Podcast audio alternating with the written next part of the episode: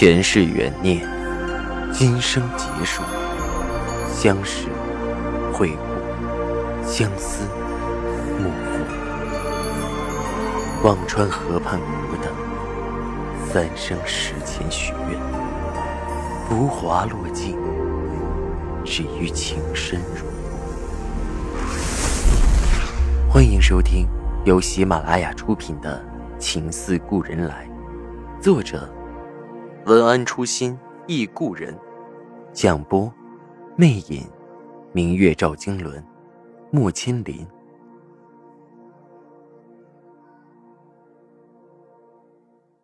第一百六十九集，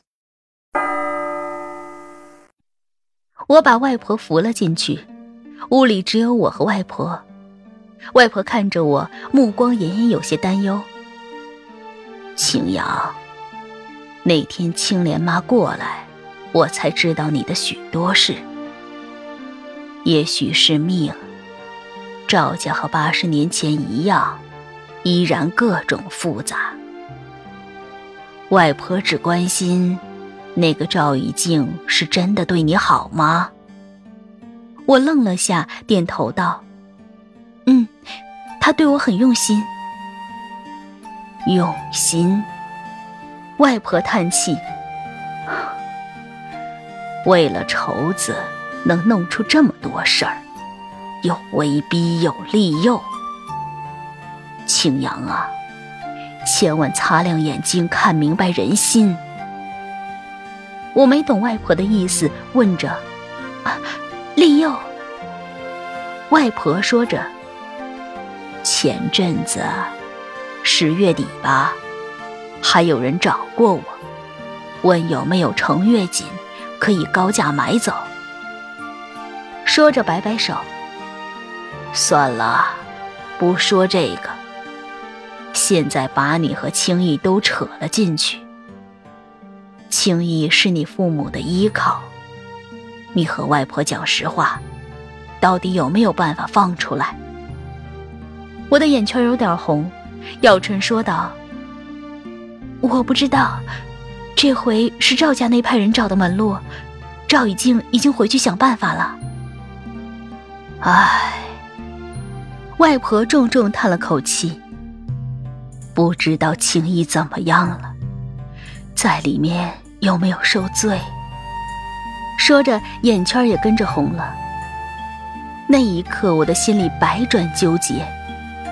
我的弟弟在里面关着。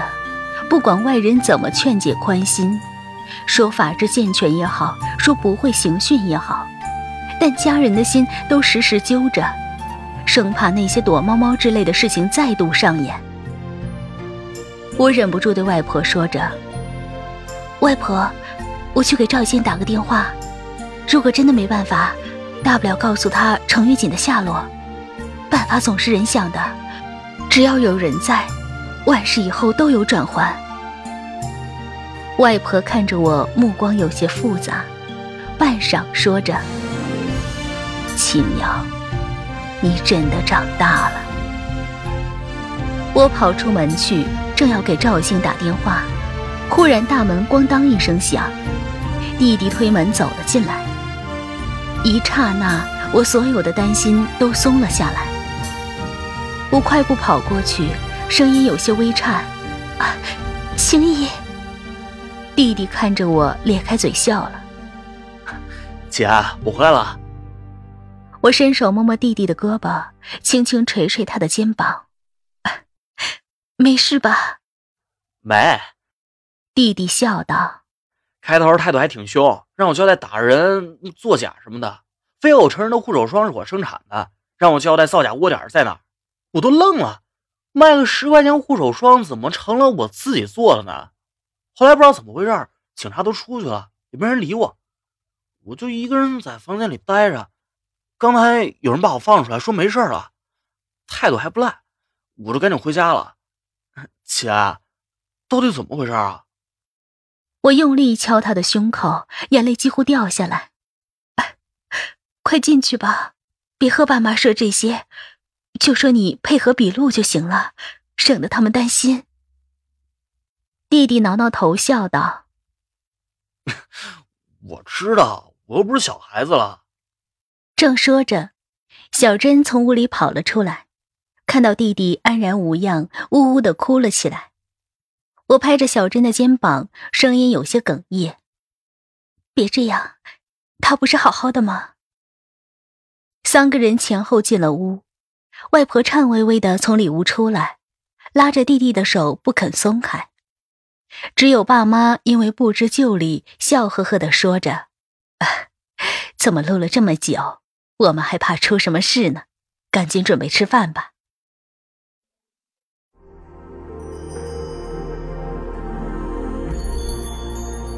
您正在收听的是喜马拉雅出品的长篇穿越小说《情似故人来》。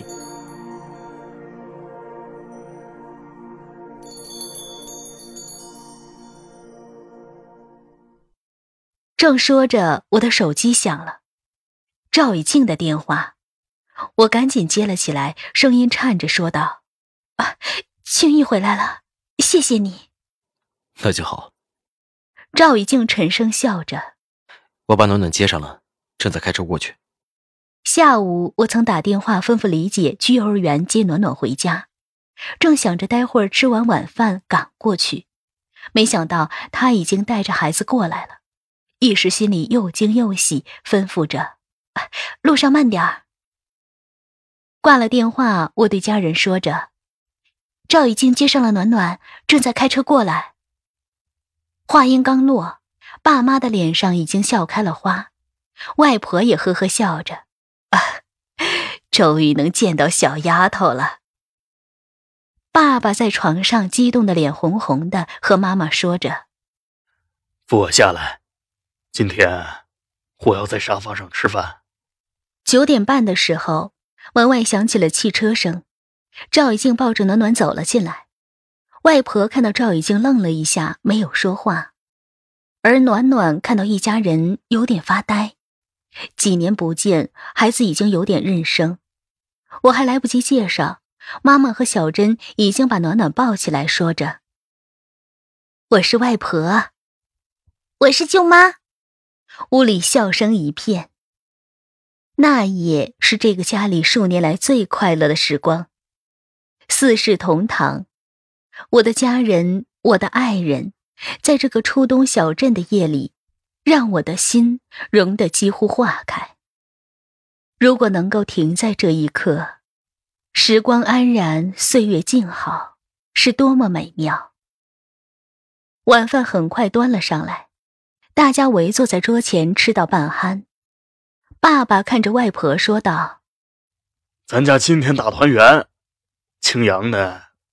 爸爸琢磨了下措辞，说着：“朋友也来了。妈，您少说两句吧。说完，咱们都喝点酒。”说着，吩咐妈妈把家藏的黄酒拿出来。外婆环顾了一圈，目光清朗，定定说着：“那就说两句吧。这个岁数，家里孩子都过得好，我也就知足了。”人老了，按理是过了今天没明天，不该操这么多心，但是忍不住，还非得操这个心。青逸啊，小日子过得红火。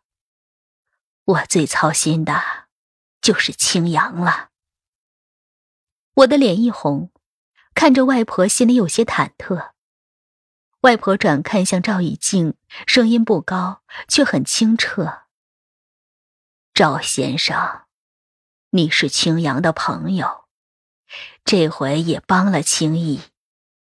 我本来不该现在说这个，但是和你们碰面不容易，我也想把话说在前面，免得日后有什么不便。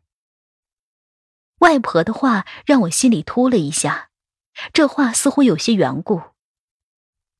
外婆对赵以静淡淡说道：“赵先生，我们这不是第一次见面了吧？只是当时你是村委会的人陪着来的，我不知道你的身份。所有人都愣住了，惊愕的看着外婆和赵以静。赵以静的面上看不出一丝慌乱，只是沉静的应着：“是我之前拜访过您，问过您一些事情。”外婆看着赵以静，沉声说道：“今天这个场合，当着青阳，当着家里人，我还是那句话，告诉你，也告诉青阳，我手里没有程月锦，我也不知道哪里有。青阳是我亲外孙女，如果我有，我不会吝惜。”我年岁这么大了，也不说假。你如果想通过青阳找程月锦，那你是真的找错人了。我终于听明白了外婆的意思，看向赵雨静的目光有些无措，声音发颤：“你早就知道，外婆和程月锦有瓜葛。”赵雨静点了点头。这时，其他人也大致听出了点眉目。弟弟看着我们，有些疑惑：“程月锦是什么？难道你是为了程月锦才找我姐姐？”那一瞬间，我的心忽然有点像掉到悬崖底下。赵雨静的心果然不是一般人琢磨的透，他是什么时候知道的？我看着赵雨静，神情有些麻木。外婆已经说了，没有程月杰，你的心血又白费了。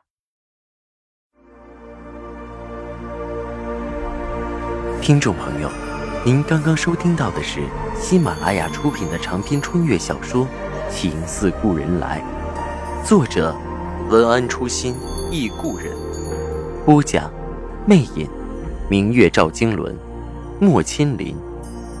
更多精彩有声书。尽在喜马拉雅。